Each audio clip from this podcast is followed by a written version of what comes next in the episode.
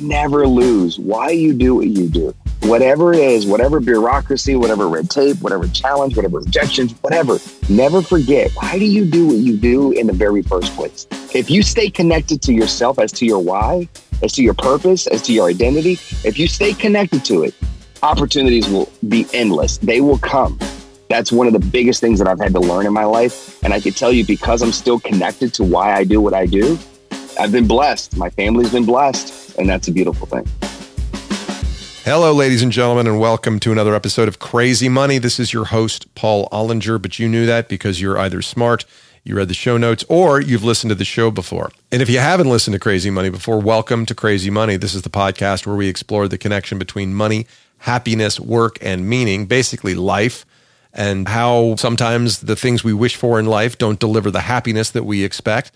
And that is sometimes called the hedonic treadmill that we adapt to the good stuff that life delivers to us. But the flip side of the hedonic treadmill is the way that people that go through incredible trauma and endure adversity in their life come out the other side of it as healthy and as happy as they were when they went into it. Sometimes better because they see the world with more perspective and are, are more grateful for their life. And part of that story is the case with our guest today, JR Martinez. JR, who is my new best friend, after you hear this conversation, you'll agree with me. When he was 19 years old as a young soldier in Iraq, his Humvee hit a roadside bomb that threw the vehicle in the air and ignited the fuel inside, turning the cabin into a mini inferno that torched JR over 34% of his body and disfigured his face. I don't say that to be cruel, it's just what happened. The skin melted off his head and face, destroyed one of his ears, and gave him third degree burns over 34% of his body, injured his lungs, injured his liver, and a whole bunch of other things that were not particularly nice.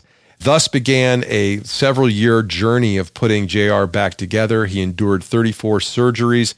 And the worst part of it, as he shares in his book, his memoir, Full of Heart, and we talk about in this interview, that JR one day he took off the bandages and looked in the mirror. And as a young man who previously loved to dress to the nines, put on a little cologne, and go chat up the ladies, he saw a disfigured man in the mirror. He saw a face that was distorted and changed remarkably from what he had seen the last time he had looked in the mirror. And he thought to himself, who's going to love me?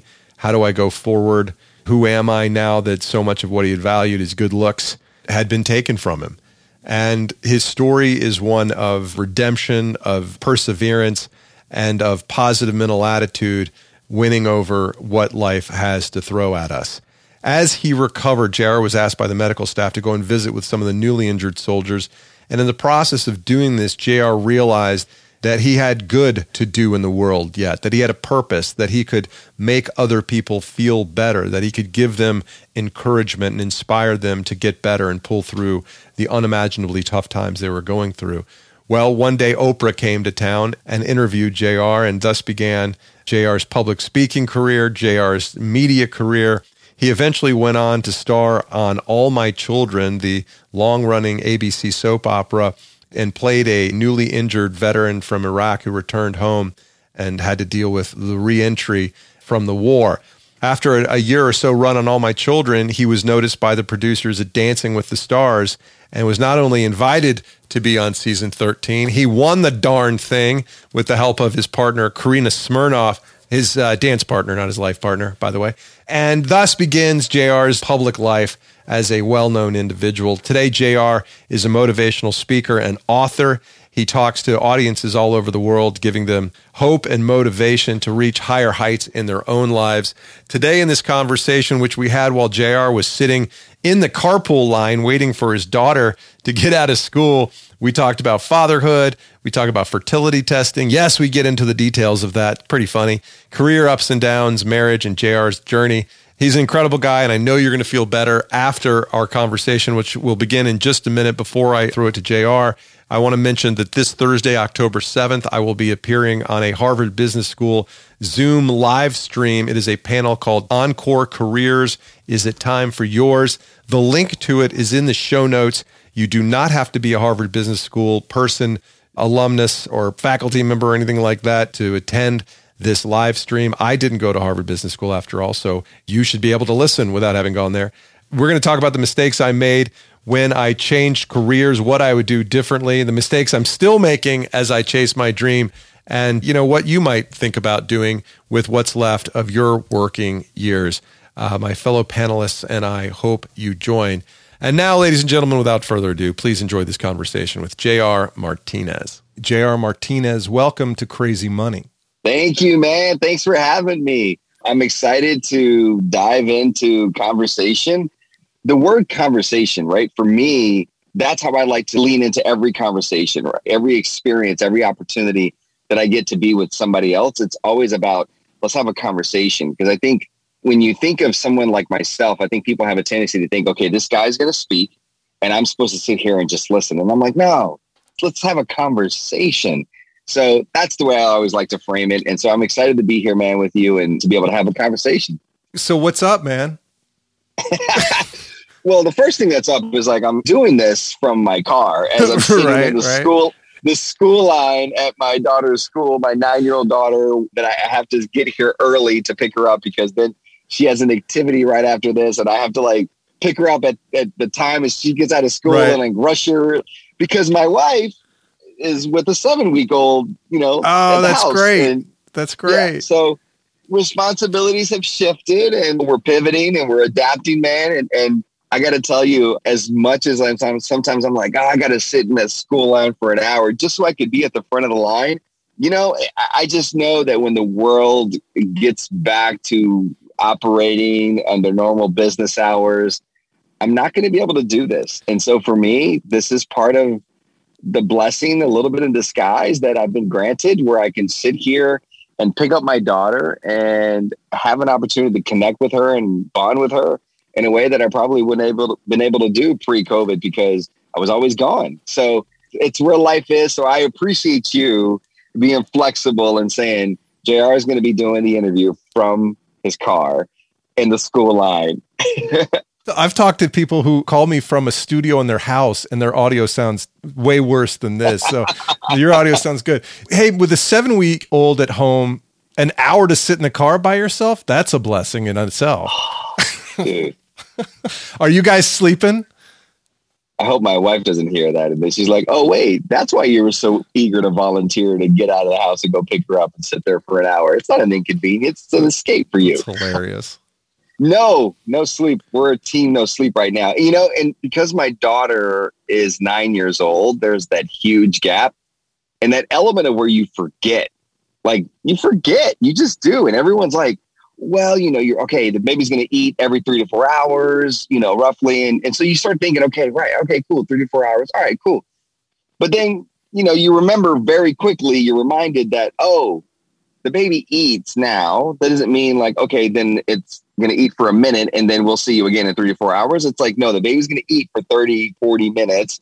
Then you got to change the baby a couple of times. And then, you know, you got to soothe the baby and put the baby to sleep. And, by the time all this happens, I mean, you literally are down to 60 to 90 minutes. So it, that whole three to four hours thing, no, you're really probably, you're lucky if you get an hour. How is your daughter enjoying being a big sister? Dude, she's loving it. For a very long time, she, this is what she wanted. This is what she wished for. Two years ago, unfortunately, you know, my wife had a miscarriage.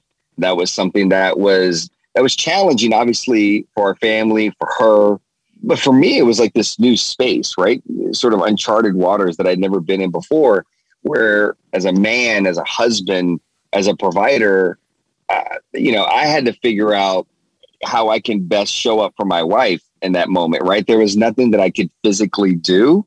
There's nothing to fix in that situation. There's nothing to fix, right? And and that's the way we're conditioned as men, right? We got to fix something. That's I'm very much a solution based guy. You tell me a problem, I quickly pivot into here's the solution. And in that case, there was nothing that I can do. And so I had to learn how to be able to show up for my wife in a very different way than I probably had ever done before. And it was just emotionally, and it was just literally embracing her and just being with her and, and, and holding her hand. And it was a challenging time. It was something that we really wanted, and it's just the timing wasn't right. And then we had to go through fertility when we started fertility end of last year because we were like, what's going on? You start asking the questions of, you know, my wife is asking her, is it her? And then I'm asking, like, is it me? And like, what's going on? And I remember that when it was presented to us go to infertility, right? That was something again, as a guy, you're like, wait, what do you mean? I can't get my wife pregnant? Like, what, you know, is it me? Did you go to the doctor's office with the uh, magazines in the small closet? I didn't do that. There's a building in Los Angeles, and every time I drive by it, I go, I've had a relationship with that building. okay, so you never know. Like, okay, where are we going? Where can we go? Where can we not go? Like on any given podcast, right? Yeah. So I will tell you the fact that you asked that question. I will tell you this.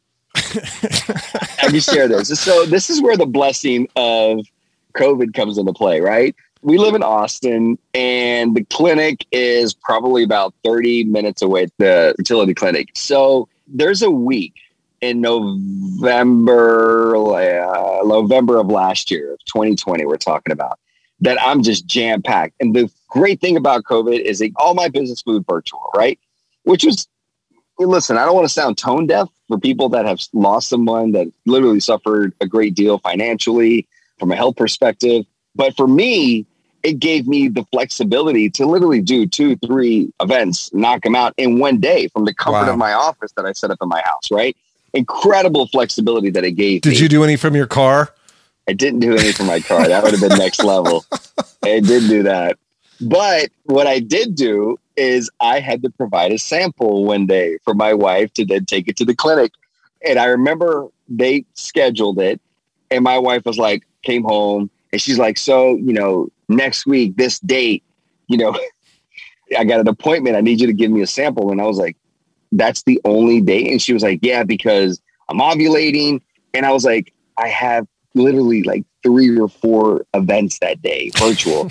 and she's like, you don't have any breaks? And I was like, well, I have like a 15 minute window between this one and this one. So you pulled the Jeffrey Toobin. no, luckily I, turned, I, I stepped away, but I, my child was conceived between two virtuals. Let's just say talk about being under pressure, man. Like I had to like show up and deliver, and I I literally felt used. Oh. I, I mean, like I I came out and it was like, okay, now thank you for the sample. Now go to work, go back to work. It's funny how I know there's a couple of dads that listen with their kids and moms that listen with their kids. So you might want to fast forward three, four minutes Sorry. because two things. One, I remember being in that phase. We had our kids within 17 months of each other. Ooh. And so you were just in baby making mode, right? And so everything is baby making. And then you go through all this, and then it's baby taking care of stuff. And I remember th- terms like colostrum and other things that I won't go into that are like so relevant to your life. And then your kids grow up and you're like, I forget what all that stuff is. I don't know what it is anymore. Oh, yep, exactly. Here's my fertility clinic experience. We weren't getting pregnant right out of the gates. We were a little older. And Stacy says, Well, would you be willing to go get tested? I was like, Sure. Yeah. I mean, who knows? I don't know. So I go to the clinic and they walk into this little private room and she points real, you know, real professionally, real. She goes, Okay, there's magazines in the top, top drawer. And then there's videos, you know, take your time, whatever. She leaves. I open the top drawer and it's all gay porn. And I was like, Okay, all right. It's Los Angeles, new times, fine, not my thing. I close that drawer and I open the next drawer and it's like Maxim magazine. And I'm like, Maxim? Like, am I 14 years old? Is this like the J.C. Penney catalog? Like from when I was 12? Victoria's Secret, like Dylan's, I mean, like, yeah. Ooh. Maxim might require me a little bit more effort than I'm prepared to give today. And then anyway, and and then I found the right drawer, and three minutes later, I went back up to the desk and went, "Boom! There you go. There we go. I got meetings it's, by." It's so much better. My experience and your experience, oddly enough, is so much better than my best friend, who now has a 22 year old daughter. He was in the Air Force. He did 20 years in the Air Force, and they went through fertility I remember when I told him what I had to do, and he was like, dude, I have no empathy for you. He's like, talk to me when you've had to go to an Air Force base and you go literally to a regular bathroom. Oh, you have no no magazines, oh. no you're just have an imagination and a passion and a love for wanting to have a child. And they tell you just to go into one of the stalls and come back. They gave you nothing. Oh and I was like, oh yeah, I at least was in the comfort of my home. You at least he's a young man at that point. He's, uh, like yeah, you, you know what? That's what being a veteran and, and a service member is all about. You persevere, man. You're okay.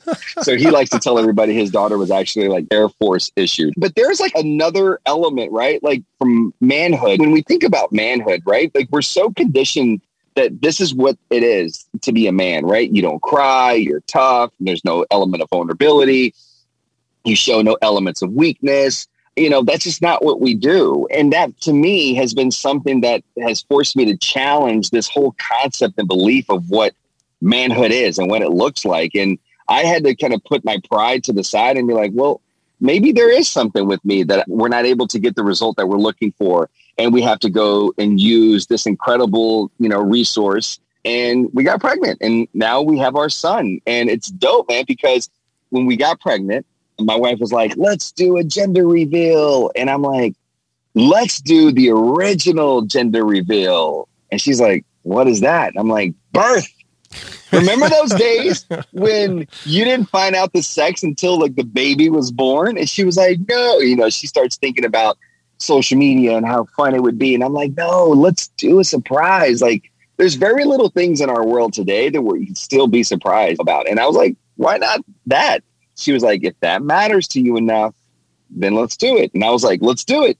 So we had no idea what we were having until August 2nd of 2021. And here comes our boy. We had the names picked out for both sexes. And here's Leo. So my daughter, uh, being nine years old, as much as we would have loved, you know, to have it closer in age, maybe not 17 months closer in age, but power to the people that are able to pull that off. But there's this element of like having our daughter nine years. She was an only child. She got so much love and attention. And then now our son is going to get the same thing in his own respect.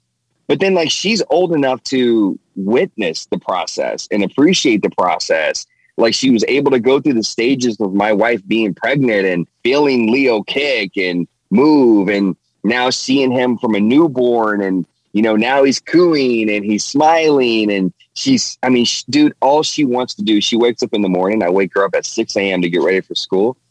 And as soon as she comes downstairs, because usually he's up around that time, she's like, Can I hold him? Can I hold him for 10, 15 minutes before we have to leave to go to school? Mm, and awesome. it's the most beautiful thing to watch that I remember telling him. I remember telling him one day, I was like talking to Leo, and I was like, Listen, man, you are so blessed, so lucky to have her as your sister. And I was like, if you ever say to her that you hate her, if you're ever like get mad at her and you say that, I will jack you up, dude, because you have no idea the big sister that you have in her. But speaking of this whole back to this whole like manhood thing, I caught myself doing something. I push this a lot because I do a lot of, you know, for me, I didn't have a father growing up. A lot of sort of my ideas about being a man and being a father and a husband have been something that I've learned mid to late 20s, now being 38 years old. And a lot of it has been because of my best friend, who is 17 years older than me. And he's been my mentor. He's been the father figure. He's been so much a brother. He's been so much to me. He's the guy that has the 22 year old. And, you know, I noticed something that I did in the hospital after Leo was born. And I remember that when our daughter was born in the hospital, I'm talking to her and I'm holding her and I'm like, you know, I'm going to take care of you. I'm going to protect you. I'm going to do all these things for you, my girl. But there was a very different language towards Leo in the hospital. I was like, I'm going to teach you how to take care of your mother and your sister and to be a provider. I'm like teaching him all these things. And it's like, well, why can't I say the same thing to him that I said to my daughter? Why can't I tell him that, hey, dude, it's okay. I'm going to take care of you. And I'm going to, you know, it's okay if you cry. It's okay. Why? And I found myself falling into that same trap that I fell into as a young boy. That luckily I was able to kind of sort of get out of that and push the boundaries and the barriers that were placed on me as a man in my 30s and say, no, dude, like, first of all, I can go to therapy. First of all, I can cry in front of somebody else. First of all, I can be incredibly vulnerable. I can tell my kids that I'm sorry, that I made a mistake, that I'm not perfect, that I I don't have it all figured out, and that I need help. What's wrong with that? What's wrong with telling my son that he can follow the same thing and yet still be called a man? And for me, that's just something that weighs heavily on my mind. like it was just interesting that I caught myself doing that. I wasn't even consciously making the decision to do that. Well, you're nine years older now than you were when you had your daughter. So you're just more mature than you were when you had her. Your commitment is that much deeper as a parent. When my son was born, I didn't have this, like, oh my God, I'm immediately in love. I just was like, okay, this is a whole other level of responsibility.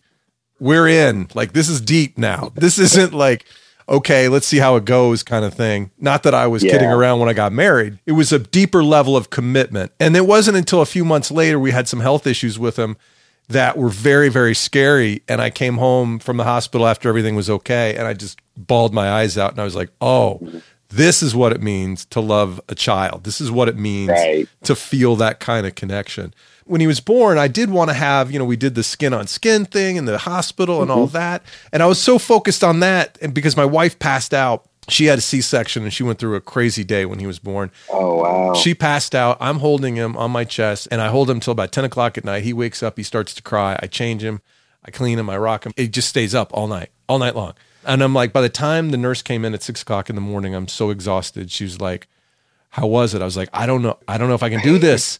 And she said, Well, what do you mean? I said, He cried all night long. He didn't sleep at all. And she said, yeah. How many times did you feed him? And I said, What do you mean? they didn't come with an MRE, a meals ready to no, eat. No, they don't have, they didn't have any K rations in the I just forgot. I was so tied up and anyway, that's that's my little joke about so when my daughter was born, my wife talks about how we knew we were having a girl my wife had a C-section on both, and she said that she remembers that when our daughter, here she is, and they showed her, and I held her. My wife says she looked at me. It was like this instant love. Mm. Like she looked at me and she was like, "Oh my god, he is in love." And I just remember like, you know, looking at her and just like, "Oh my god," right? I'm not sure if that was just because it was my first kid, maybe because it was my daughter, not sure. But I could tell you that with Leo, again, a C section. Yes, there was this element. I was like, ah, we have a boy. Like, oh my God, we have a boy. But I don't know if I felt like sort of this like immense over the top deep love the same way that I had with with our first, you know, Lauren. And I don't know if it's because I did this already, like I got it, like, all right, cool, we got a boy. All right, let's let's get into like the routine and figure this kid out or if it was this element of like literally the father to daughter or like a mother would have to her son? There's chemicals going on in your brain you're not in control of and you know yeah. you're going to respond how you're going to respond and that's biological. Part of it is probably societal the way we've been conditioned to treat boys versus girls and especially yeah. as it relates to you know you're going to grow up and get a job and you're going to be a provider kind of thing. But you know maybe there is a way that fathers respond to sons as opposed to responding to daughters. Yeah I'm interested in the psychology about that. But, you know, I can tell you that now, seven weeks into this, that's my dude. We get together, we have conversation. I sing to him, play all types of music with him. We sit down and watch sports, but then we sit down and we're like, yeah, man, check out the news, man. This is the news right now. Right. You know, so I'm just having conversation with him about all things life related, and it's really cool. Hey, is your mom still around? So she is. That's a whole other conversation. I don't want to cut you off if there was a follow up question to that, but well, I think I mean your story, not, and we don't have to go through your story from A to Z like you've done a million times. Let's have a conversation. But your mom is such a, and I read your book, Full of Heart, and you know I've heard your mm-hmm. story, and your mom is Thank a you. is a central, obviously central part of your life, and you sort of can't tell your story without telling your mom's story. So, absolutely, I just wonder how she's doing these days. So, and thank you for that because I often get people that reach out to me, whether it's to do an event or whether it's to do a podcast or just want to hear my story. And a lot of people like almost like believe that I'm going to start at 19, right? Like I'm just going to skip all this stuff that happened for 19 years of my life and just start the moment that I was trapped inside that truck and I thought I was going to die in Iraq, right? And it's like, no, and in order to really understand how I was able to persevere through that and become the person that I am today, we have to go all the way back to me being a child. And, you know, my mother was, as you read, has has experienced a lot of trauma from immigrating to this country, whether some people agree with that or not. Losing a child. There are very few of us who are not the descendants of immigrants, for the record. Right. Yes, for the record. Exactly. You're absolutely right. Thank you for saying that. but even like this being a victim of domestic abuse, I mean, my mother has experienced a lot of loss. And the only consistent thing that existed in her life was me. That was it. For 19 years until I joined the military and went off to basic training, it was us, man. It was us. And there were men that came and men that went, but I was the consistent thing. So I became her lifeline. I became her her lifesaver, right? Her life jacket, right? Keeping her afloat, giving her purpose. I was her identity. I was everything for her. And that's great. But notice, like, I like to use the language my mother experienced trauma. My mother didn't deal with trauma. And the reason I, I changed that because I know we have a tendency to say about other people or ourselves, you know, I've dealt with a lot. Well, dealt to me, my interpretation definition is you've gone to therapy, you've gotten professional help. Maybe you didn't have to go to get professional help, but you've sat with it yourself. You've worked through it. You've talked to best friends, family members, whatever. You've sat with those emotions. You've worked those emotions. You understand triggers. You're able to identify people. You're able to understand boundaries. Like that to me is when someone says dealt, that's what that means to me. In my mother's case, she experienced it. She never dealt with it. And I can tell you that when I was injured, that was the trigger. That was the thing, dude. That was the thing that put her over the top. And what really put it over the top was once I sort of came to this conclusion of like, okay, I'm 19 years old. I turned 20 two months after I was injured. I'm still in the hospital life is life, man. I'm going to focus on being positive. I'm going to take it literally one day at a time. Literally, that's what I did. And I just focused on what I can control every single day. I didn't think long term. I didn't overwhelm myself with thoughts of like, one day I, I want to have a wife and I want to have kids. No one's going to love me and I'm not going to have a career. I had those thoughts at one point. I got stuck in the asking the question, why? Why me? Why? Why do I look this way? All of that. But I uh, slowly started to progress and moved into this space after I was injured, probably about a year, year and a half afterwards, where I was like, oh, I replaced the why with the what. What is this supposed to be teaching me? So I started looking at every scenario, every challenge, every obstacle, a piece of adversity, and replacing the why with what. What am I supposed to be learning? What is this supposed to be teaching me? I started doing a lot of internal work, you know, really having conversations, witnessing listening to other people's conversation around their trauma, their healing process, I discovered my purpose. I started to understand my identity and what I wanted to do, and it was service. I wanted to impact people. And so, as I started to discover ways to do that, whether it was through the nonprofit space and slowly starting to become a speaker, I literally took off, dude. I was like gone. I was traveling all over the place. And the challenge for my mother was she was told by the hospital staff you cannot go into that room and cry. You have to be strong. You have to keep it together. And so then the problem was she's not letting out this emotion. She's not dealing with it. And then all of a sudden her son just says, okay, I'm going to go out into the world. I'm going to go figure out my life. And I took off. Mm. And she's left with this experience and these emotions and these feelings. And she's like, what do I do with them? And the challenge was, is that because now she couldn't necessarily control me, right? Because looking back at my childhood, you hear the word control and you think, oh my God, that sounds horrible, right? And it wasn't necessarily like this intentional thing of like wanting to control, it was fear based. I don't want to lose the one consistent thing because I'm so accustomed to loss that because I'm afraid of that, I don't want my son to witness that. I don't want my son to go and, and be with other people. God forbid my son has a best friend and that best friend's mom loves my son and is willing to do anything to my son. God forbid I said, Oh, she's like my second mom. Oh, no, that was a trigger for my mom. Why? Because that put her in a space of, You're going to replace me. I'm going to lose you. You're going to go somewhere else. Right. And as I got older, I started to identify that. And so I got to a place where my mom started projecting all of her fears onto me and, and I started becoming aware of it. And I'm like, why are you attacking me? Why are you telling me I'm a bad son because I'm not living with you right now? And I'm 23, 24, 25.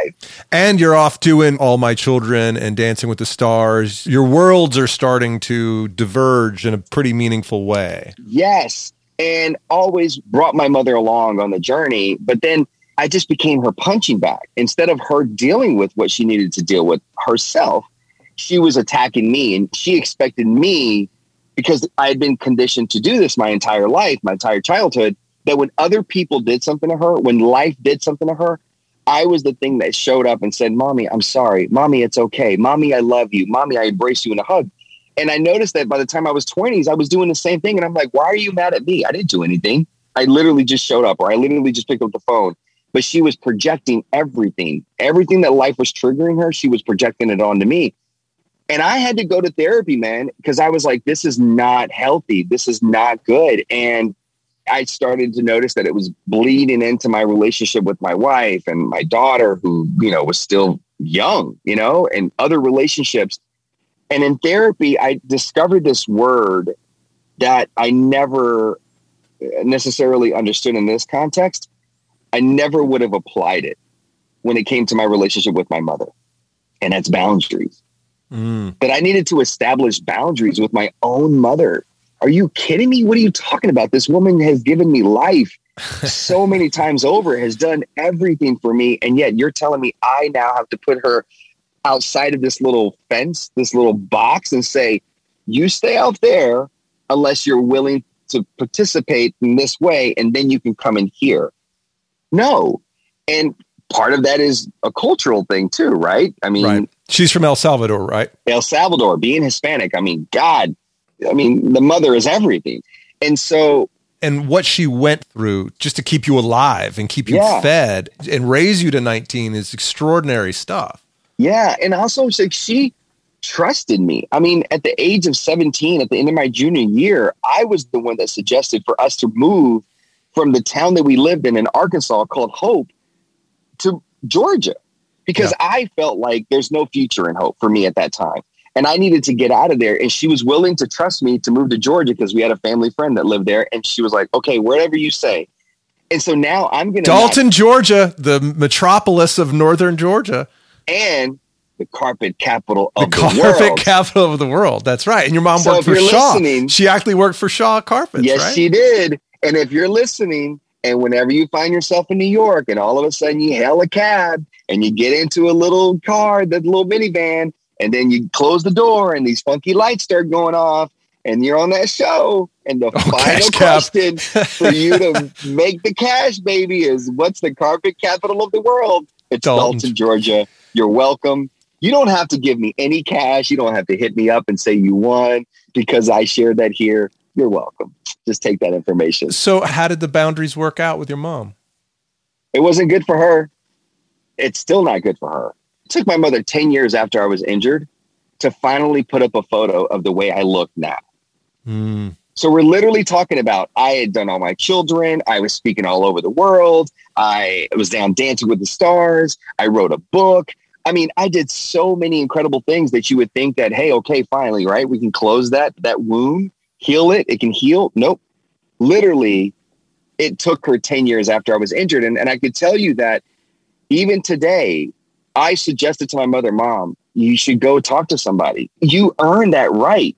Look at everything. I literally framed it like you've survived and persevered through so much, but you don't have to be that tough anymore.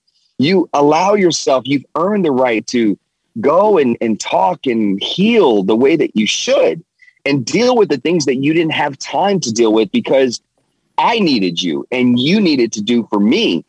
Now you've earned that right. And the problem is, is culturally, there's this ideology related to therapy that that is only for the people that are crazy. That's literally what she said to me. Yeah. Esa yeah. es para la gente que está loca. Loscos. and I'm like, no, it's not, mom. I've gone to therapy. I'm not crazy. I just had life. I experienced life. And so I came to this really difficult conclusion that there was only so much that I can do.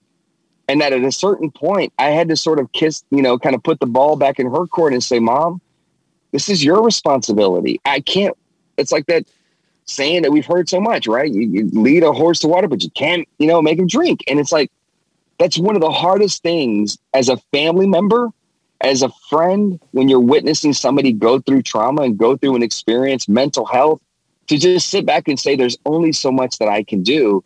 And I just got to keep pointing them and keep showing up. So my mother unfortunately, I'll be completely transparent with you because I believe that's the only real way to make an impact. We don't talk. And mm. it's not because I don't reach out to her. I send her text and said, I love you. I'm just thinking about you. Just she doesn't respond because she interprets you abandoned me because you're not fulfilling the void and showing up the way that you always did, which was monetarily.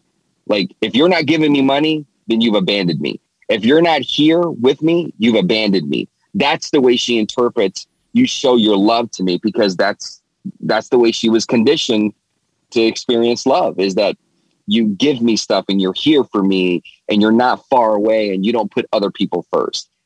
And that's just not that's not healthy for me. And honestly, not even for her, but she just doesn't understand that quite yet. And so for me, I just kind of look I look at it like this, man.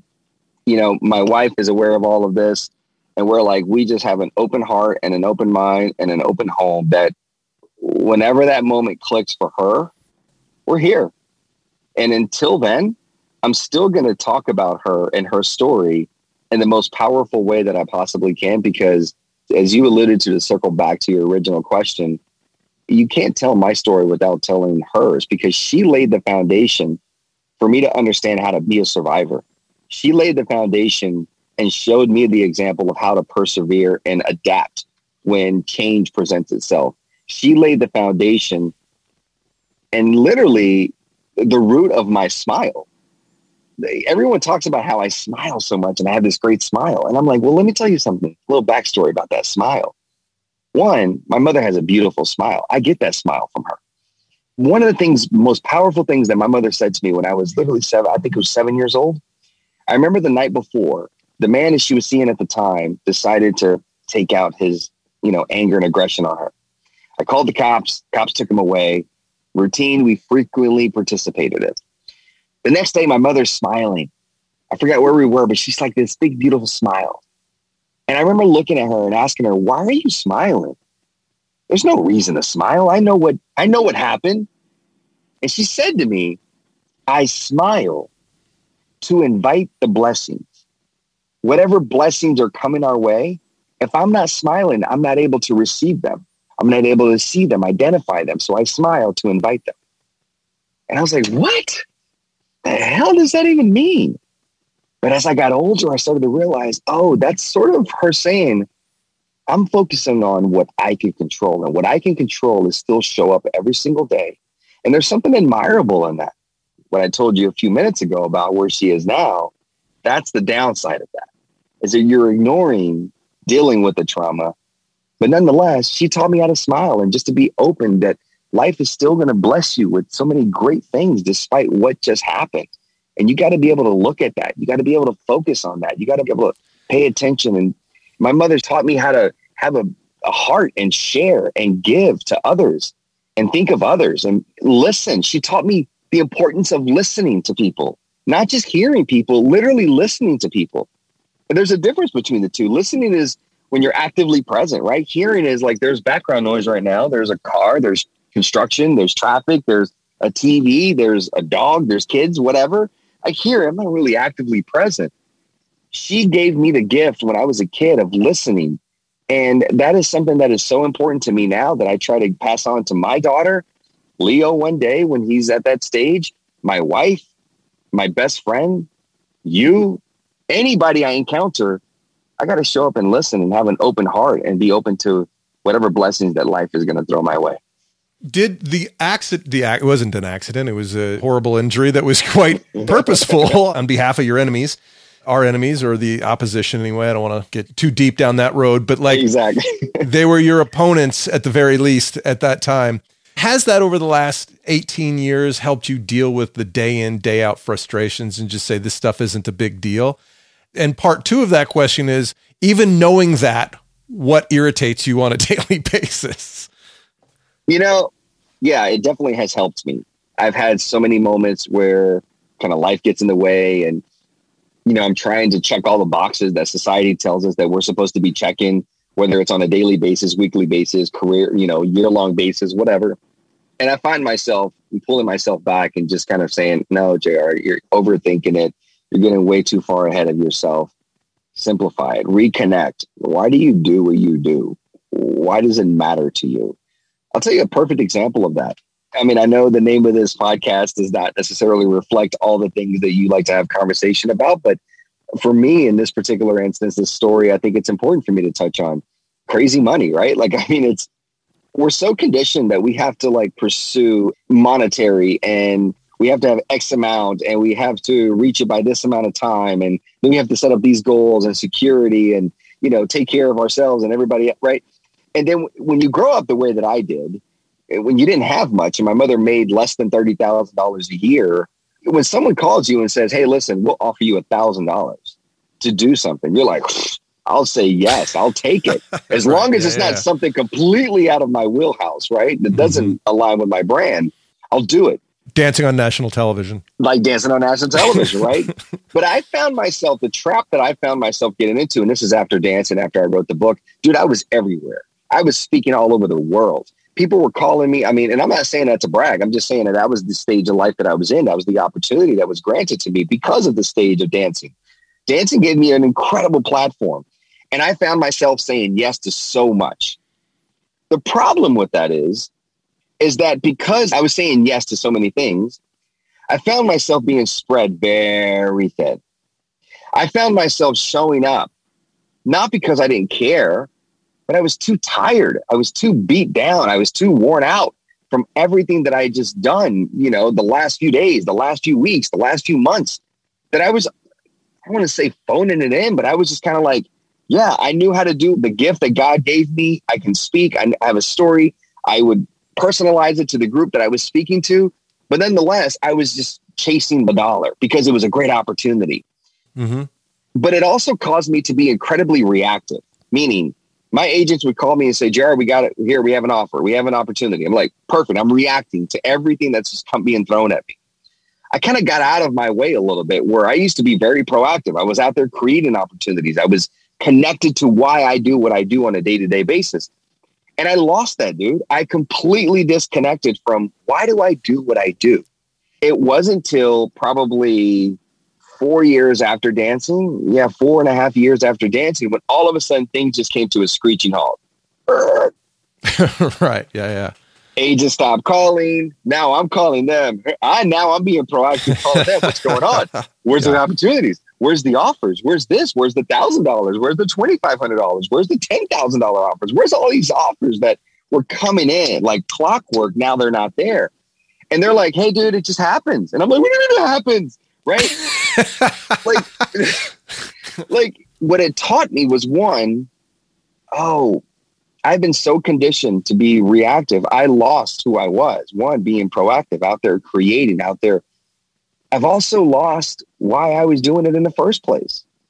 I didn't get into this business. I didn't get into this line of work because I was trying to make a living for myself. I literally was doing it because I felt it was the right thing to do. It filled my tank. It allowed me to be of service. I was able to offer something to people in a positive way. And that's beautiful. And I lost that, man. I completely lost that. And so it humbled me dude, I went from, I'm, I'm going to be completely honest with you guys, because again, as you've read in my book, I believe in being completely vulnerable and being transparent. For me, I don't believe in like sugarcoating things. I'm going to be honest with you. I remember I went from the first year after dancing, I was on the road over 200 and I think they said 75 days. Wow. The following year, I literally the same thing, was on the road nonstop. And then I went to South Africa for four months to film a show there. It, it just kept going, right? It just kept going. I was making really good money. I mean, I was easily making million dollars a year, like between speaking and all the other opportunities. Come to 2015, when suddenly things just,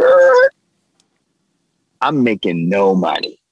I'm making nothing. And when I say nothing, I don't mean like the perspective this guy is so high in the clouds that no money to him is like he's making 900,000 or 500,000. No, I'm making less sometimes less than $100,000 a year, which I know is still but when you go from that to this, it's a 90% pay cut. I mean, that's a big deal. Yeah, and I was accustomed to that life for a few years. There were times that I had nothing in my account. Dude, again, I, am sharing all this because I'm hoping that someone listening is able to be like, okay, that's just not a cool story of this guy that went through something that's not relatable to me, that then went on to a career that's not relatable to me. Okay, cool. That's a cool story. No, I want people to understand that, listen, I've gone through a lot. And what you see in the bio and all the milestones is only half of the story. So my daughter was born in 2012. I was incredibly busy, as I alluded to earlier. It stressed my relationship out with my wife. Kids will do Kids that. will do that. And then when I'm not home, my wife's stuck at home with the baby. She has no support, you know, because Oh, I wasn't home as much. You know, even though when I came home, yes, I helped and I would tell my wife, go, you know, whatever, but it, it was a lot The only worse thing than never being there is always being there. always being there. That's Yeah, what I've exactly. learned when I quit my job. So you guys are in this position, then what happened? Yep. It stressed our relationship out to the point where we split up. We split up when my daughter was right before she hit a year. My Mhm. wife's from New York. We lived in LA at the time. My wife moves back to New York with my daughter. I'm now essentially I'm paying child support. Ugh. I'm visiting my daughter whenever I fly to New York and we literally have an agreement where I can go get her for a week every month for a week at a time and I can take her to my mom's, I can be with her wherever. That's the life I was living for a few years in the midst of all this travel, I would always work it out with my assistant. Okay, when I'm done with this event, fly me back to New York. I need to go see my daughter for three, four, five days. I was chasing the wrong thing, dude. And listen, there was a lot of things that both of us needed to work on, and we needed to evolve, and you know, as people, and individuals, for us to collectively do this. But we evolved, and we were able to come back together, luckily, and figure it out, work on it. I moved to New York. I decided in 2015 when money literally came to a standstill and I was paying child support. I still was able to pay my child support. And that's where I was making enough money to pay child support and pay my taxes, right? that was important. Right, right. But I could tell you that at the end of 2015, I finally sat down one day and I said, What the hell matters to me? What matters to me? What gets me up every day? The first answer was my daughter. The second answer was people.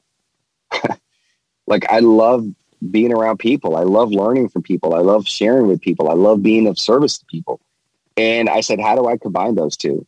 And one of the things that I decided to do was at the end of 2015, I was like, well, I need to be in New York. That's where my daughter is. And I'm going to stop relying on people to call my agents and then my agents to call me. I'm now going to take it into my own hands. What is something I've always wanted to do? College. So I enrolled in college in New York.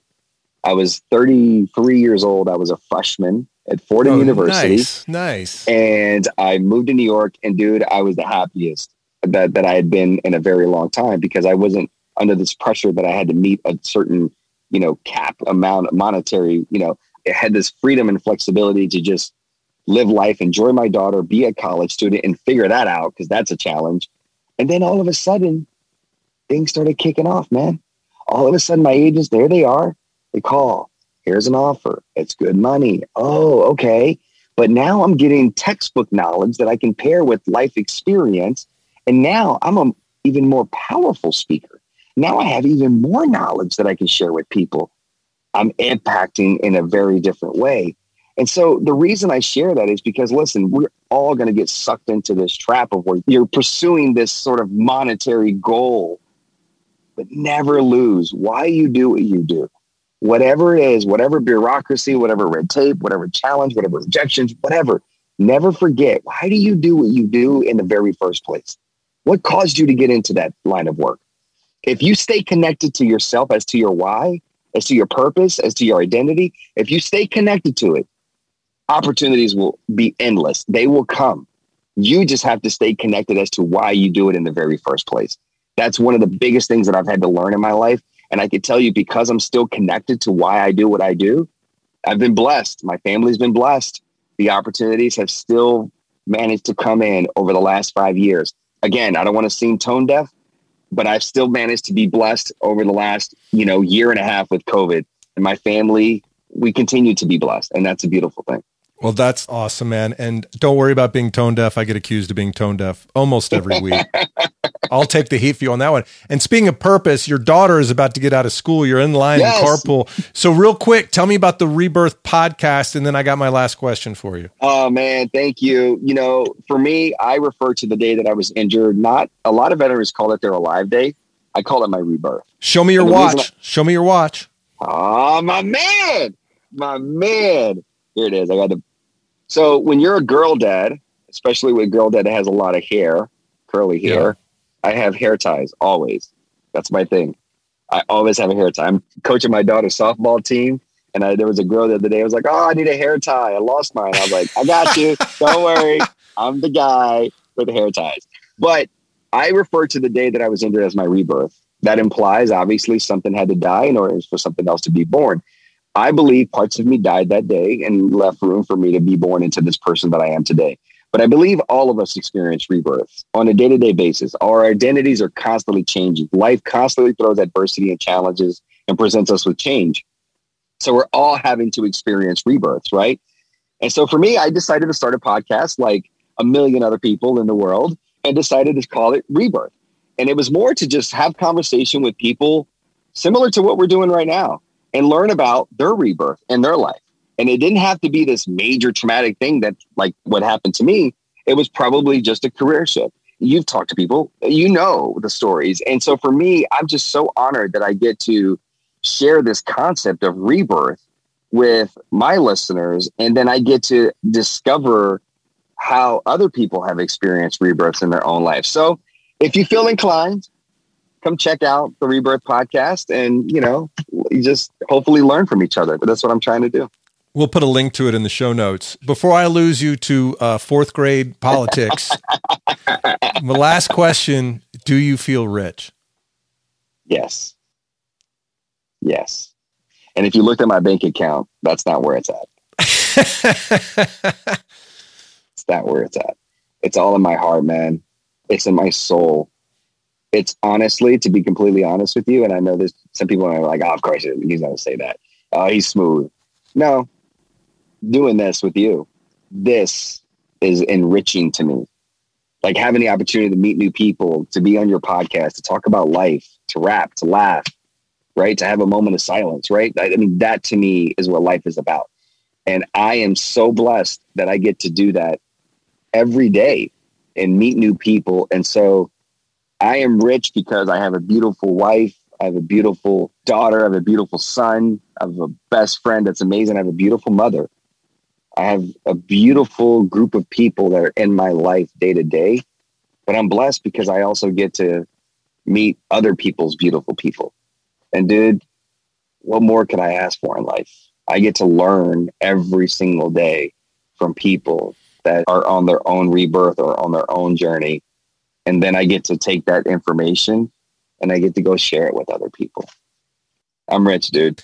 You know, this has been the most free flowing, non structured conversation I've had in 122 episodes. So I thank you for that because I got a whole list of. you. I got a list of questions. You've answered them a hundred times. You don't need to do that kind of interview again. So thanks for just talking to me. love This has been a lot of fun. man. I love this format. I mean, this was enriching. It really was. And so, you know, listen, we got to do it again at some point, and then maybe we can get to the other questions that were never asked and answered. Oh, those were Um, all predictable, but we'll definitely do it again for sure.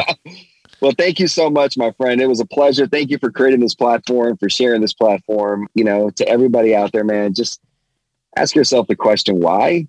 And once you get that answer, then everything else from that point on is a what. When am I supposed to be learning? Amen. All right, JR. Appreciate it, man. Take care. Take care, man. Thank you so much. That was so fun to talk to JR and just have a casual conversation like two dads talking over the phone, sitting in carpool line. I often do that, by the way. I get to carpool like an hour early so that I'm at the front of the line, basically. I just take a book or do some work on my phone or just sleep or meditate or something like that in the car. By the way, if you meditate in your car and one of the teachers comes up to you and like knocks on your window, she thinks you're drunk and it's weird. But anyway, make the most of your time in the carpool line. Let's get to takeaways. Number one, if you can survive it, you can survive it. I don't ever want to have to prove my mettle, my intestinal fortitude in the way that that JR has, but it is an interesting part of the human spirit and psychology that if you can live through it, that you can actually go on to have an extraordinarily full life. And I don't think I know anybody that's had as full a life or any more full of a life than JR has. He's done so many incredible things, including inspiring tens of thousands, at least probably millions of people with his story and his ability to survive. So if you can survive it, you can survive it. Money stream, number two, money stream. What a generous thing for JR to do is to be as frank as he was about the ups and downs in his income over the years, you know, and that's that's the way it works when you're in that kind of a business. You're a speaker at live events and then COVID happens and guess what happens to your income? Whoop, goes away. So while the sun is shining, make hay, but while you're making hay, save some of that hay, ladies and gentlemen, and have multiple revenue streams if you can possibly have them at all. Lastly, again, Jared was extraordinarily generous in being vulnerable and sharing the insights into his marriage and his relationship with his mother. You know, at the end of the day, we talk about past a certain point, ladies and gentlemen, of course, always past a certain point, why more money doesn't make us that much happier. The social science always points to a couple of things. The things that make you happy are good health, positive social relationships, and having a sense of purpose. JR clearly has a sense of purpose, and he needed to get back to that sense of purpose to really understand how important his family was.